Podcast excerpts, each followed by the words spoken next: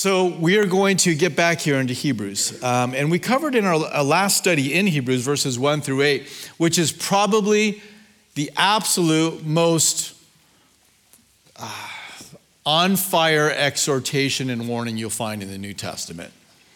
He says to them, If you leave Jesus, you cannot be renewed to repentance again.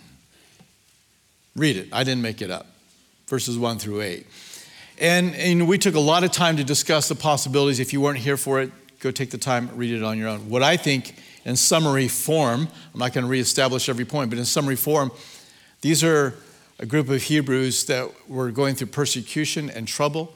And some among their numbers were even thinking about going back to the law, going back to the temple, offering all those sacrifices for their sins again, coming to the high priest, letting him come on the Day of Atonement and, and, and cleanse them.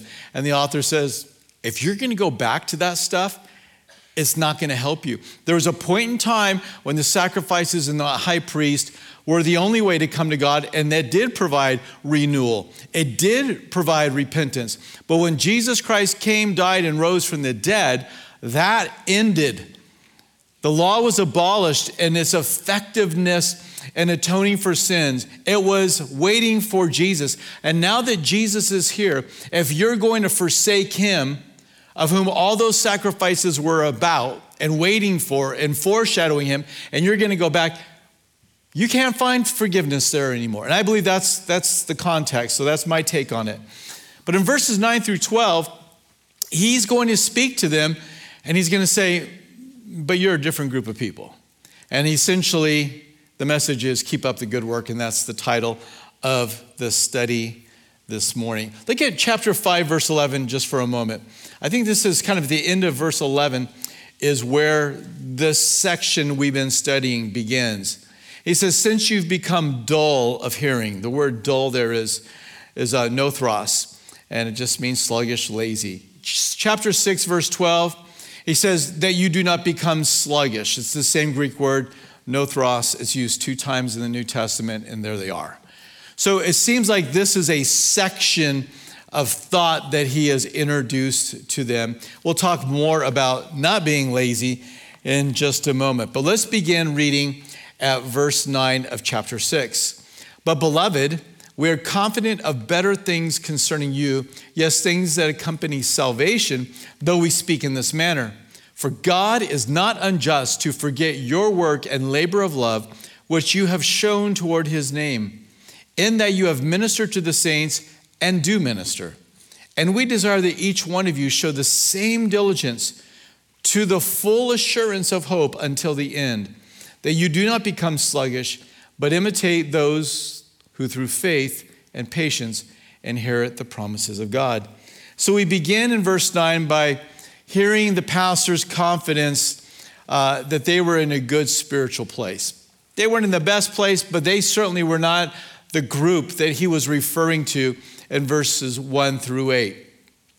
It's not that what he said in verses 1 through 8 is not true. It is true. And for some who are going back, that was going to be the case.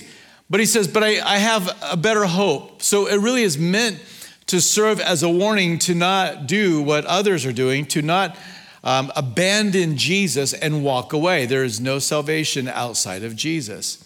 And so he's, he makes this contrast. He says there in verse 9, but beloved. That's the only time in this entire letter where he uses that kind of term of endearment, beloved.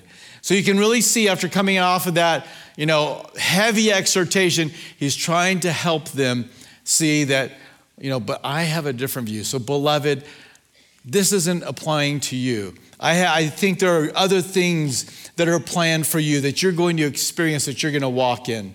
And he will tell them to be diligent in that. Verse 10 God is faithful, for God is not unjust to forget your works. So God is, is faithful, and number one, that he's going to remember your works.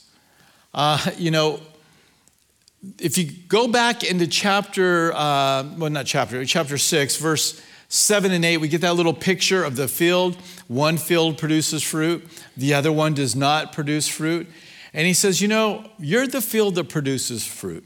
And God is not going to forget your labor of love. I don't know if you've ever felt like, man, nobody sees what I'm doing. Nobody sees me laboring and serving, and I'm not getting the thank yous, I'm not getting the recognition that I think I should have. But I want you to know something the Lord sees, and the Lord will never forget. The Lord's eyes will is upon you as you work and as you labor. And do your work unto the Lord. And know that there'll never be a time when he will not reward you for the labor of that work. 1 Corinthians 15 58 addresses this issue. He says, Therefore, my beloved brethren, be steadfast, immovable, always abounding in the work of the Lord, knowing that your labor is not in vain in the Lord. So, our good works, first of all, our good works and our service should abound in the, what does he say? The work of the Lord. Right? It's in the middle of that sentence.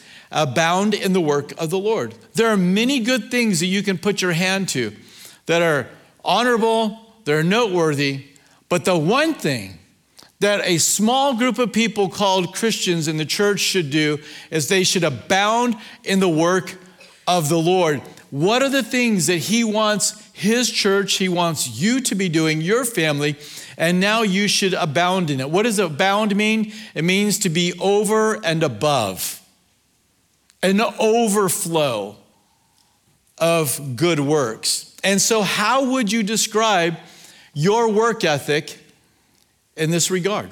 As you think about abounding in the work of the Lord, uh, knowing that God is not going to forget your work, how would you describe it? I hope it's not this, but maybe it's you would say, it's non existent. I don't do anything. I mean, I got saved, and um, outside of that, I really don't do anything. Well, that, that's not a good thing, especially when we're reading here that there should be this abounding, this over and above heart of service. Or maybe you would say, well, it's a trickle of effort. It's not that I don't do anything, but it would be more like a trickle. I mean, every now and then, I'll get stirred up, I'll see an opportunity, and I'll step into that. But it's certainly not a, a lifestyle habit of my life. But maybe some of you would say, well, there's, there's a consistency there. I, you know, I'm pretty regular in serving and helping out, and um, I'm consistent. But then there comes that which we're actually commanded to do, and that is to abound. Abound in the work of the Lord. There are so many things out there you can spend your energy on. I mean, just you can you can spend your, your entire life doing things that are meaningless. You can spend your entire life doing things that are honorable among men, and you can never touch the work of the Lord. But we are to be the people that abound in the work of the Lord. It's, it's what our life is all about. And so it seems like in the church there's this mentality. I don't think you probably have it, but there's this mentality out there. And then it says, you know, well, you either are doing, you know, humanitarian humanitarian things that are nice and good for this world, or you preach the gospel. And it's like they're like this, which it just mystifies me. Why do we have to hold them like this? I've got another idea. It's really profound and it's deep, and probably nobody's ever thought of it before. Why don't we do both? Why don't we do good works? Why don't we reach out, but reach out in the name of Jesus? If I'm gonna give a cup of cold water, let them know that I'm giving the cup of cold water in the name of Christ. If I'm gonna go dig a well over in Nepal, which we've done, or set up bathrooms in Nepal, which we've done to get it away from their water supply, let them know we're doing it in the name of Jesus Christ. If we're gonna help out somebody in need, let them know we're doing it in the name. Let's abound in the work of the Lord. This idea that you either do one or the other, it, it, it's really just, uh, it's not accurate. Nor is it historically true of the church of Jesus Christ. Where do you think hospitals came from? Where do you think care for the poor? All of these things, you know, education. You go and you research this out and you find out who are the men, who are the women that were doing all these things? Who were the early scientists that were discovering and, and inventing and they were understanding the, the laws in which we live? These were men and women that were followers of Jesus Christ and they wanted to do good. And they believed that this world that God had created, because God is a God of order, this world must be orderly. Therefore, we can study it and we can understand it and we can discover and we can take what we know and learn and we can make this a better place. And thank the Lord for men and women that had the heart and still have a heart like that. But the church was the one that abounded in all of these good works, and it should not be separated today. Find out what the Lord wants you to do and do that. And He is never going to forget your work. You might begin to feel like, I don't know if I want to do this anymore, but the Lord, you can find motivation in this that the Lord is going to look at it. Still in verse 10, he says uh, that we should be diligent, right? He says, he says, You have ministered to the saints and do minister. and Do be diligent in the work of love. Um, they began doing it and they were still doing it. And that should always be the case. What the Lord has led you into, you should do until the day the Lord puts your hands on a different plow. Just think about being one that has your hands on the plow of God's field and you're, you're on it. And it's hard work, but the Lord has put you there. You keep plowing that field until the Lord says, I've got a different field for you. You know, step back, I'm going to move you over here. But we should be diligent to continue to do this. Look at Galatians chapter 6, verses 8 through 10. Kind of picks up this, this uh, exhortation. He says, For he who sows to his flesh will of his flesh reap corruption, but he who sows to the Spirit will of the Spirit reap everlasting life. And let us not grow weary while doing good. For in due season we shall reap if we do not lose heart. Therefore, we have opportunity. As we have opportunity, let us do good to all, especially to those who are of the household of faith among believers. Not exclusively, but especially. So be diligent in the work of love. As you serve the Lord, there's going to be times where you begin to feel worn out. You'll begin to feel like the Galatians were. They felt weary in doing good. Maybe they were contemplating pulling back because they weren't seeing the results. They were pouring themselves into somebody or something, and they're just not seeing the results. But the question is Has God led you to do that? Because if God has called you to do it, you keep on plowing, you keep working that area of ministry until the Lord says, Stop. And the Lord will give you the strength to do that. So be diligent in that work of love. It says God's not going to forget your work and labor of love, and don't grow weary in it. So, how are some ways we can show love towards one another in this world? In the broadest sense, I would say use your spiritual gift. 1 Corinthians 12 teaches us that when we come into the family of God, that the Holy Spirit gives a spiritual gift, at least one spiritual gift to every member who is a part of the body of Christ. Walk in that gifting that God has given to you. Use that gift. 1 Corinthians 12 is all about spiritual gifts. 1 Corinthians 14 is all about spiritual gifts. 1 Corinthians 13 is all about what? It's all about love. But love in the context of what? Using your spiritual gift. So when we use our spiritual gifts, this becomes an opportunity for God's love to be poured out through my life into the household of faith or to whoever I'm interacting with. So, if you can think about it, the spiritual gifts that God has given to every believer is like a funnel. And God pours His love through that funnel or the, through that spiritual gift. And as it comes out, it comes into somebody's life and they are touched by the love of God. So, whether you're giving or you're showing mercy or you're helping, you're serving, you're teaching, you're administering, you are doing these things. If it's in the work of the Lord, you're using your spiritual gift, which is a way for God's love to be poured out. So use your spiritual gift. And you're going to find that indeed you are loving the saints. Use your financial resources, help them out. Use that place of intercession and prayer. Pray for people. Stand with them in the midst of the trial and hardship. You may have nothing to say, but just be there. Just be near to them.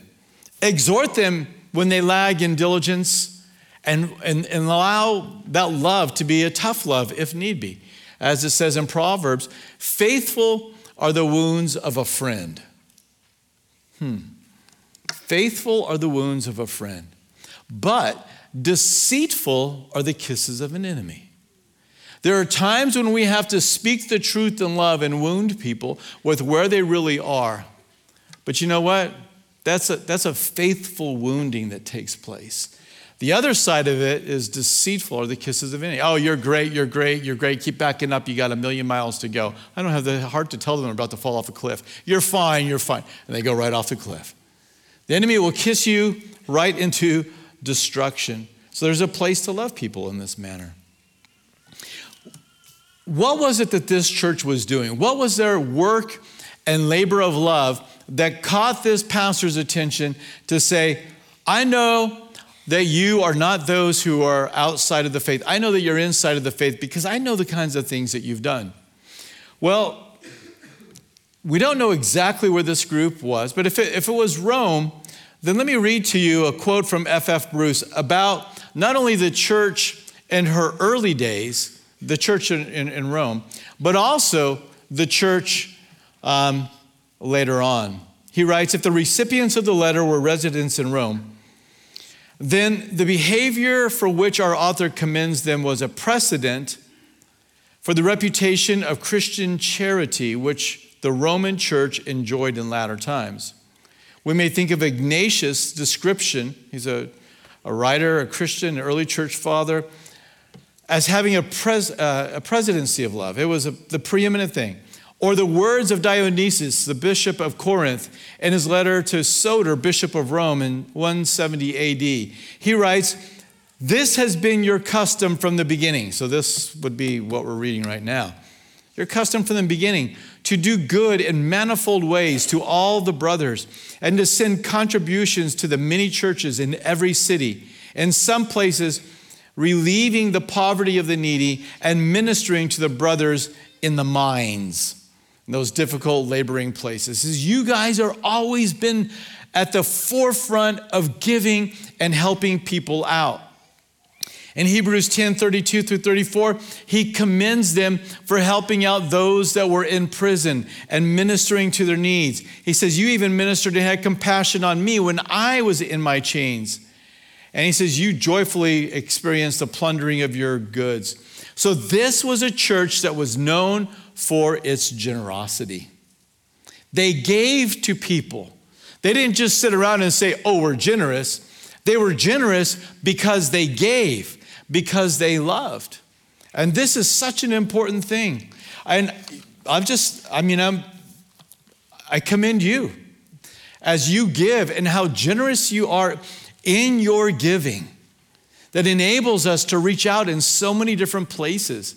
I mean, for you know the the situation that um, happened in Ukraine. I mean, I know that we sent at least thirty-five thousand dollars over to the churches there, as they were ministering to the humanitarian needs in the name of Jesus and preaching the gospel. Nobody, you know, the people we gave to, we made certain that they were doing this in the name of the Lord. Um, we gave to many other things. And we often are, are challenged. It's like, well, look how they're giving. And we're like, we, you know, we gave more than we ever gave last year, and yet we've got to find new opportunities. What are the new doors you're leading us through? And so you always respond to that need, and you have a heart for that. And so continue. You, you've done that, continue to do that. This is something that is so pleasing to the Lord. In verses 11 and 12, he says, And we desire that each one of you show the same diligence to the full assurance of hope until the end. So keep up the good work. But what he says is, is diligence. Have diligence in the faith. This word diligence is, it's a Greek word, spoude. And, and here's the definition. I think we got it up there for you.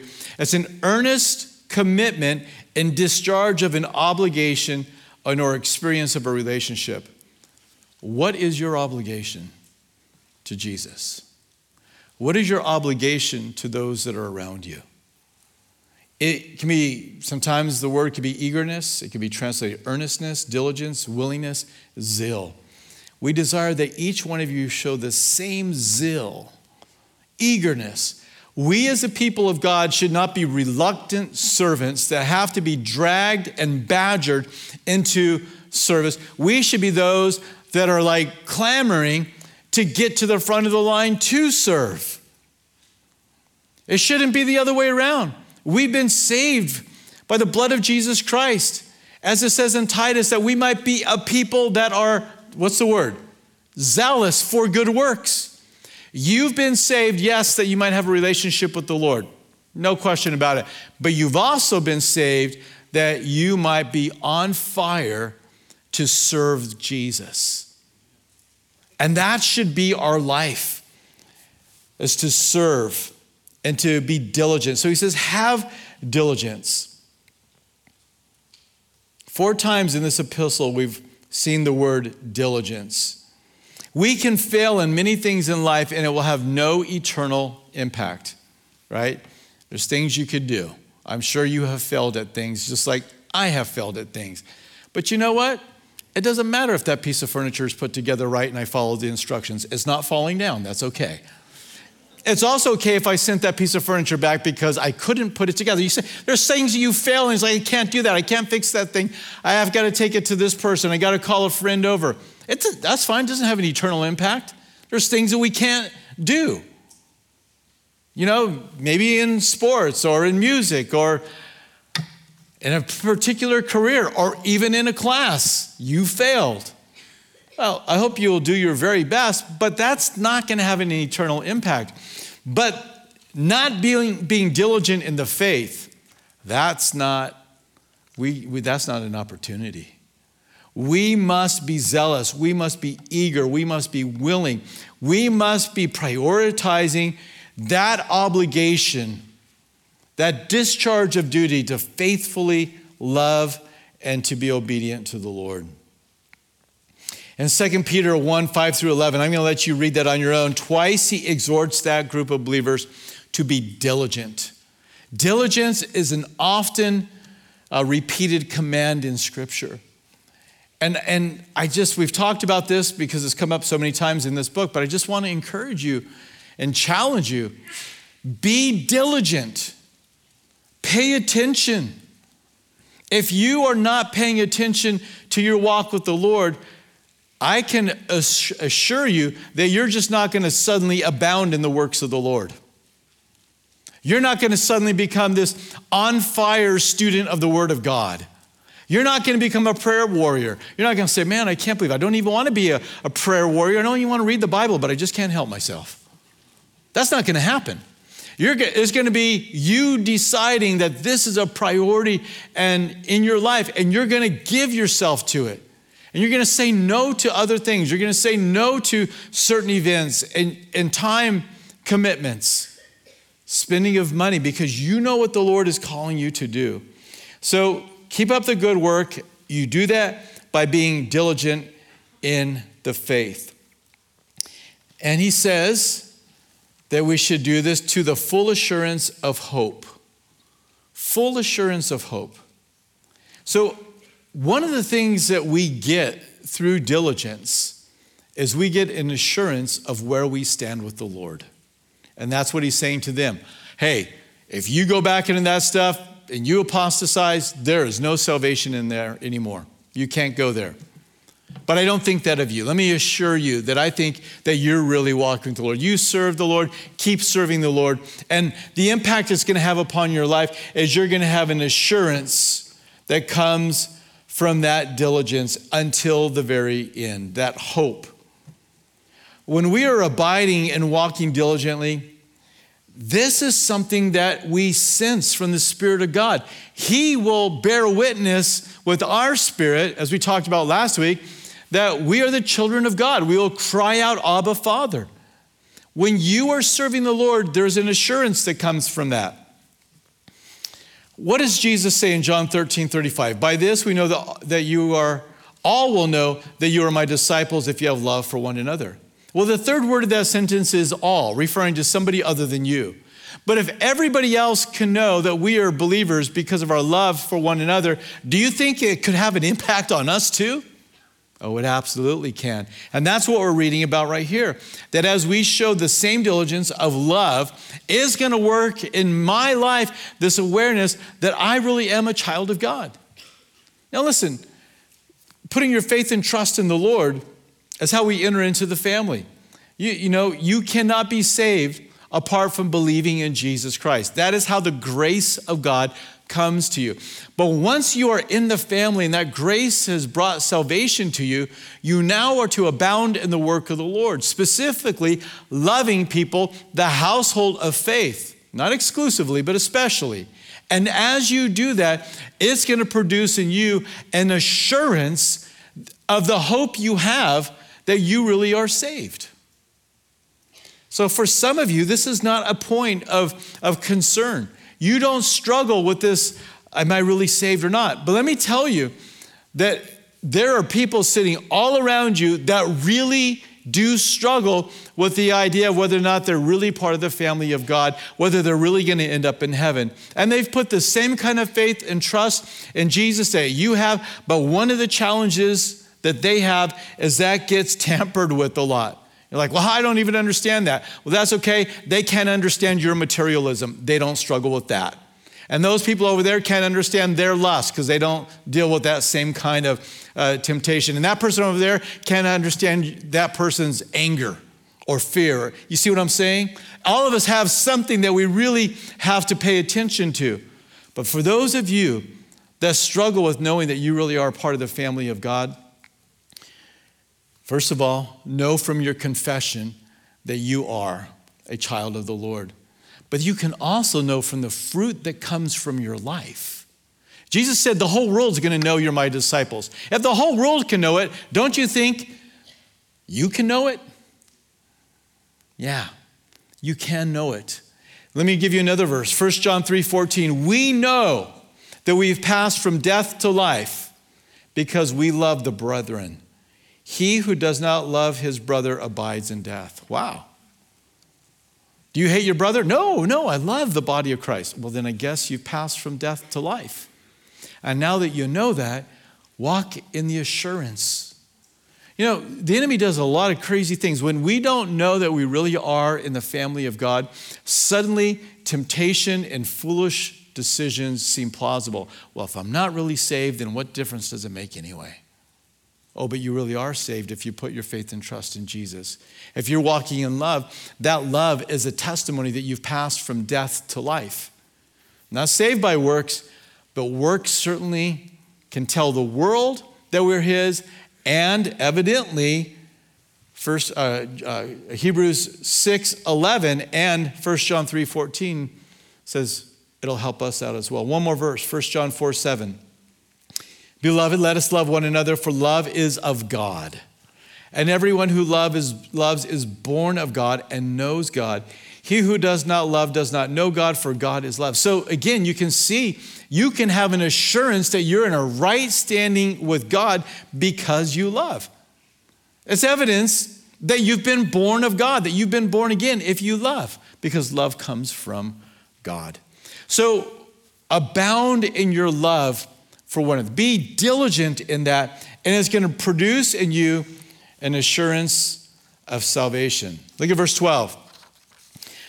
Here he's going to exhort them not to be lazy. He says, That you do not become lazy, sluggish, but imitate those who through faith and patience inherit the promises.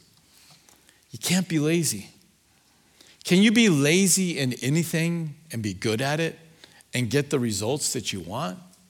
What is it that you can just sit back on and ignore and expect it to go well? There's nothing you can do like that. And so we must be diligent and we must uh, not become sluggish. The word sluggish is that word we talked about in the opening, found in uh, chapter 5, verse 11, and now here in verse 12, chapter 6, is uh, nothros, which means to be lazy.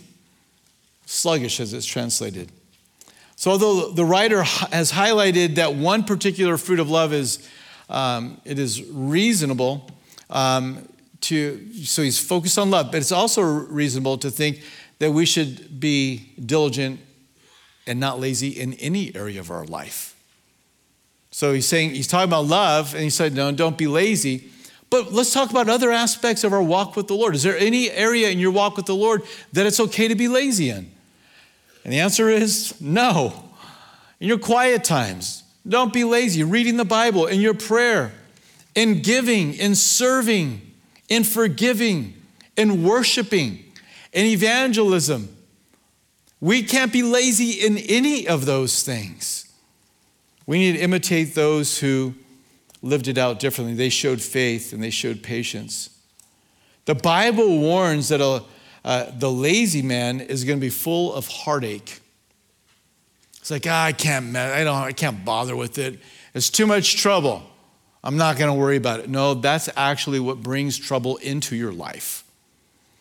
The lack of diligence is what causes trouble in your life. Proverbs 15 19 says, A lazy person has trouble all through life. The path of the upright is easy. So the diligent person is going to benefit. It doesn't mean that you know you're never going to have difficulty, but if you want to look at the person who's lazy and the troubles that come upon their life, I'm not going to pay those bills. They don't really need my money anyway.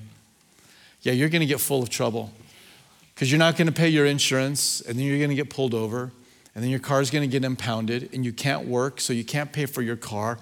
And now all of a sudden, your life is full of heartache because you weren't being diligent with one little thing.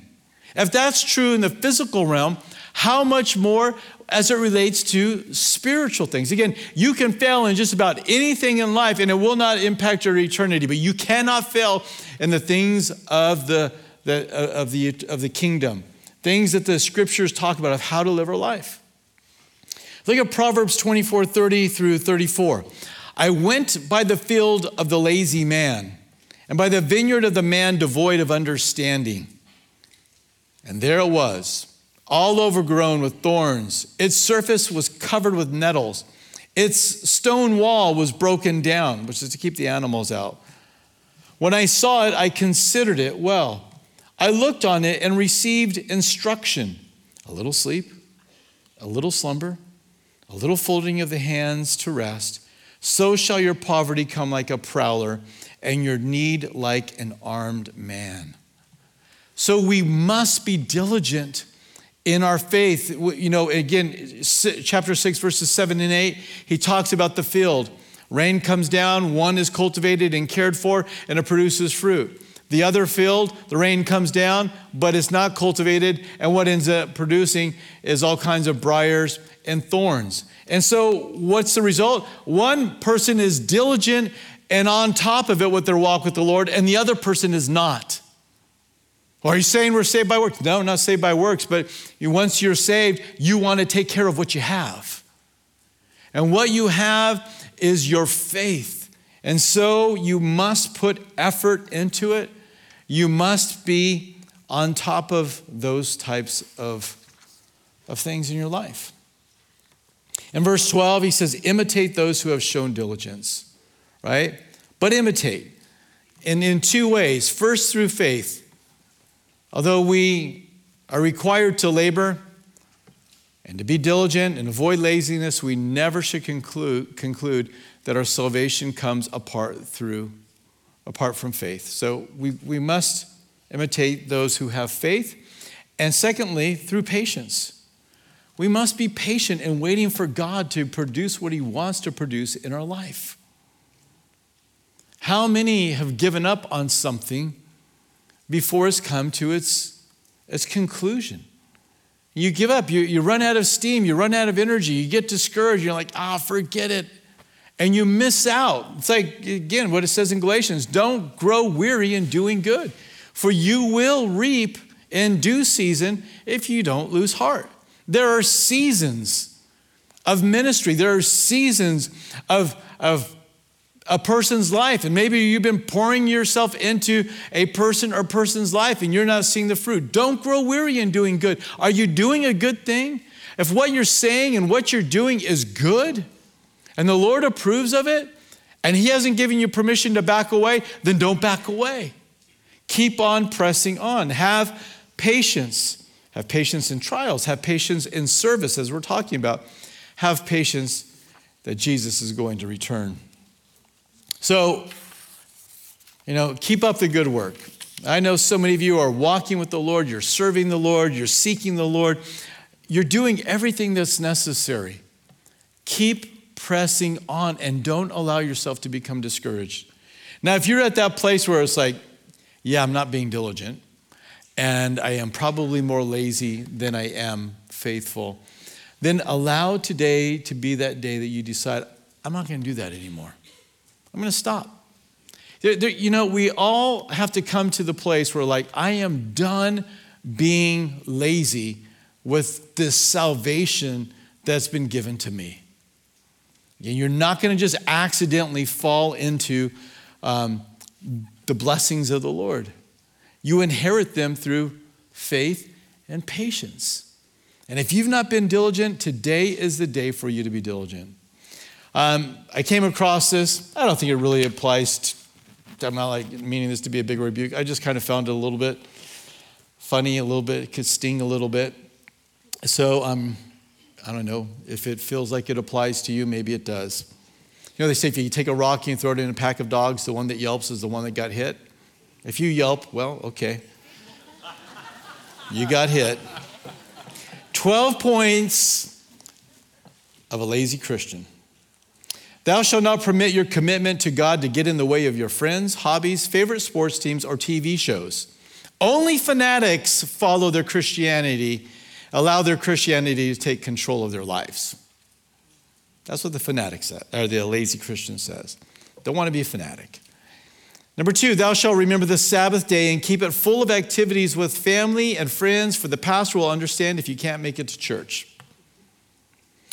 Number three, thou shalt not testify to the lost about Christ, for you wouldn't want to upset an unbeliever with their sin. Thou shalt not read and study your Bible, but instead expect the pastor to feed you. In addition, thou shalt complain at every feeding, insisting that the pastor does not know how to preach and isn't meeting your needs, your children's needs, or for that matter, anyone's needs. Number five, thou shalt not give the tithe, only a pittance, for God understands that you are poor and can't do any more. Number six, thou shalt not spend much time in prayer, for if you do, you might wear holes in the knees of your pants. Yeah, that's a really good reason there. Number seven, thou shalt not help in any capacity in the church, for everyone knows that the pastor is supposed to do everything. I really don't believe this. There are, I mean, if, in a, any given week, there are over 300 people that serve at this church. So uh, that's, you know, you are abounding in the work of the Lord too but it is just it's the portrait of the lazy Christian.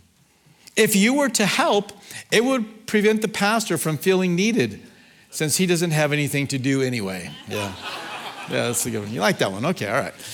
Interesting what you laugh about, okay? Thou shalt not reach out thy hand to the poor, the needy, the widow, or the orphan, for that is the work of the welfare program. Thou shalt not permit any gossip to pass you by, but capture each and every morsel so that you may share it with others. Thou shalt not worry about the unbeliever, the drug addict, the alcoholic, or the prostitute, for everyone knows that to touch them is worse than leprosy. Thou shalt also ignore the needs of those on the mission fields, for thank God you aren't called to do anything for them.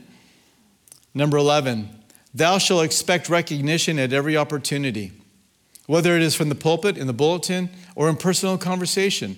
This should include a reserved parking space. Now, uh, some people are like, yeah, we could use some reserved parking spaces here. you do. The one you parked in, it was just for you. A special title if thou does not receive this recognition, you shall throw a temper tantrum before the pastor and threaten to stop giving your pittance to the church. That's clever. Thou shalt blame the devil for everything you do wrong and everything that goes wrong in your life, for you know it can't be your fault. You're not a lazy Christian. You are those of whom there are better things, things that concern salvation. You've been given a gift, you've been given a treasure. Be faithful with it. Protect it, guard it. Let it grow into a field that is abounding with fruit and love one another till the very end. Let's pray. Father, thank you for your kindness and your care for us. Thank you, Lord, that you have begun a good work in us, and we believe the promise that you're going to finish it. And Lord, it gives us encouragement, it gives us comfort to know that you're at work in our life. And that is not just resting upon our shoulders, but that salvation is your idea from the first to the last. And so, Lord, we want to be found faithful, though. We want to be those that are being diligent, that we are zealous, that we're on fire for the things of your kingdom. Lord, if our heart be cold, if we have grown lazy, sluggish in the matters of our spirituality, I pray that you would move us off that mark this morning.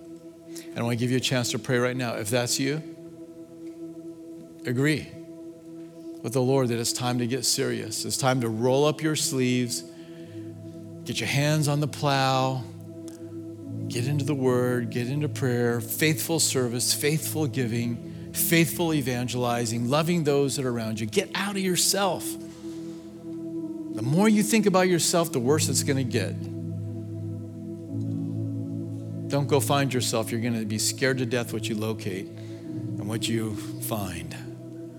Give yourself away. Jesus said that if you love him, then that we would take up his cross and we would deny ourselves. If we seek to save our life, we're going to lose it. But if we give our life away, if we lose our life for his sake, we're going to find it.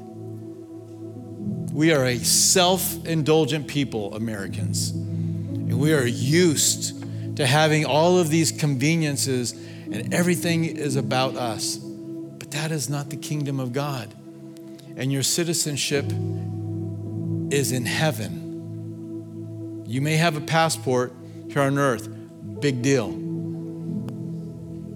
You've got citizenship in heaven. Let that be the priority.